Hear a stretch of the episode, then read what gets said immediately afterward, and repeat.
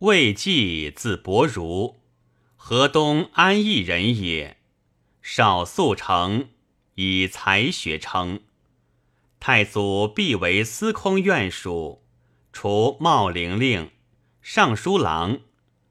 太祖征袁绍，而刘表为绍元。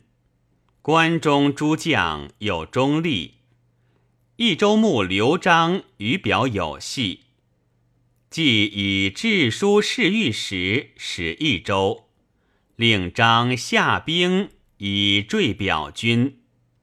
至长安，道路不通，既不得进，遂留镇关中。时四方大有还民，关中诸将多引为不屈。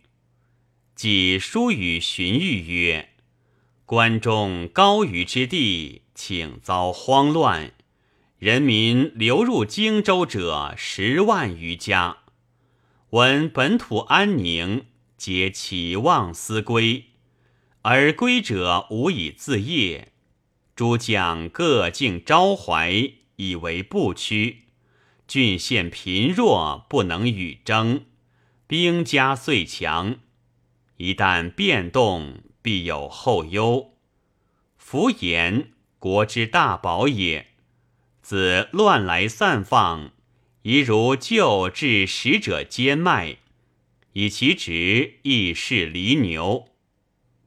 若有归民，以供给之，勤耕积粟，以封职关中，远民闻之，必日夜敬还。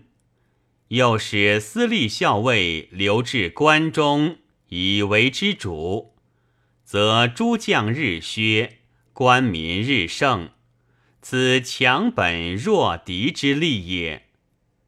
欲以白太祖，太祖从之。时遣谒者仆射兼盐官，私立校尉至弘农，关中服从，乃白诏既还，稍迁尚书。魏国既建，拜侍中，与王粲并典制度。文帝即王位，喜为尚书，请之，还汉朝为侍郎，劝赞善待之意，为文告之诏。文帝见作，复为尚书，封阳吉亭侯。明帝即位，晋封文乡侯300户。既奏曰：“九章之律，自古所传，断定刑罪，其意微妙。百里长吏，皆宜知律。刑法者，国家之所贵重，而私意之所轻贱；欲立者，百姓之所悬命，而选用者之所卑下。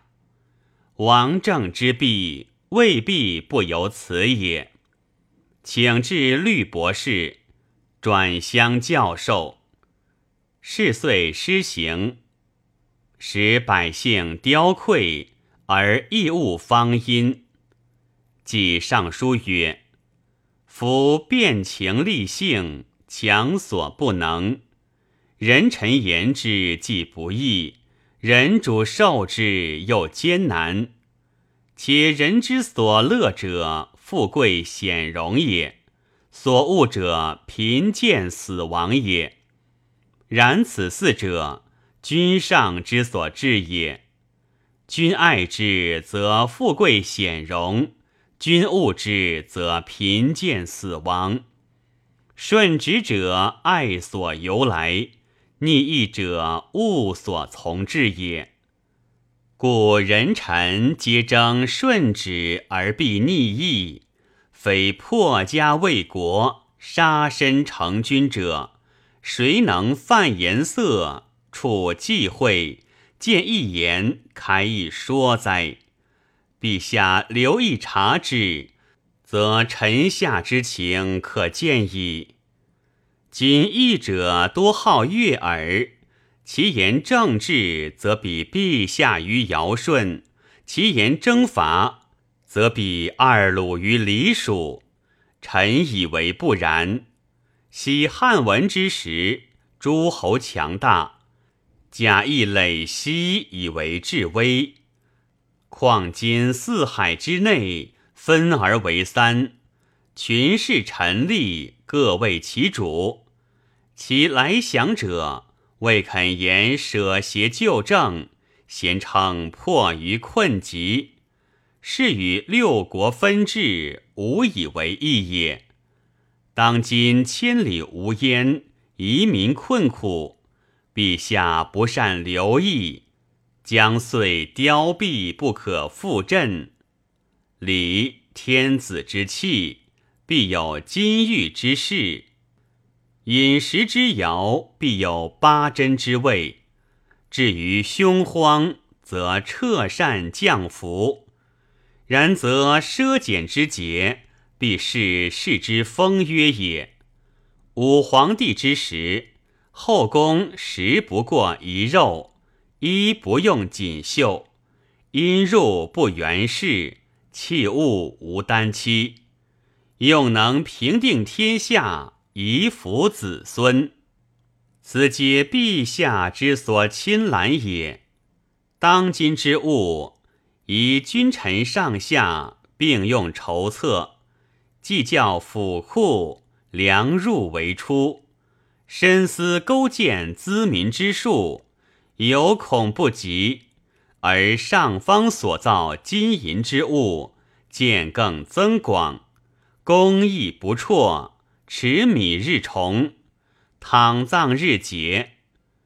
昔汉武信求神仙之道，为当得云表之路，以参玉屑，故立仙长以成高路。陛下通明，每所非效。汉武有求于路，而由上见非。陛下无求于禄而空设之，不益于好而米费功夫，诚皆圣律所宜才智也。既立汉魏，实现忠言，率如此。受诏典著作，又为魏官仪，凡所撰述数十篇，好古文、鸟篆、历草，无所不善。建安末，尚书右丞河南潘旭，黄初时，散骑常侍河内王相，亦与季并以文章显。季薨，谥曰靖侯，子冠嗣。冠，咸熙中为镇西将军。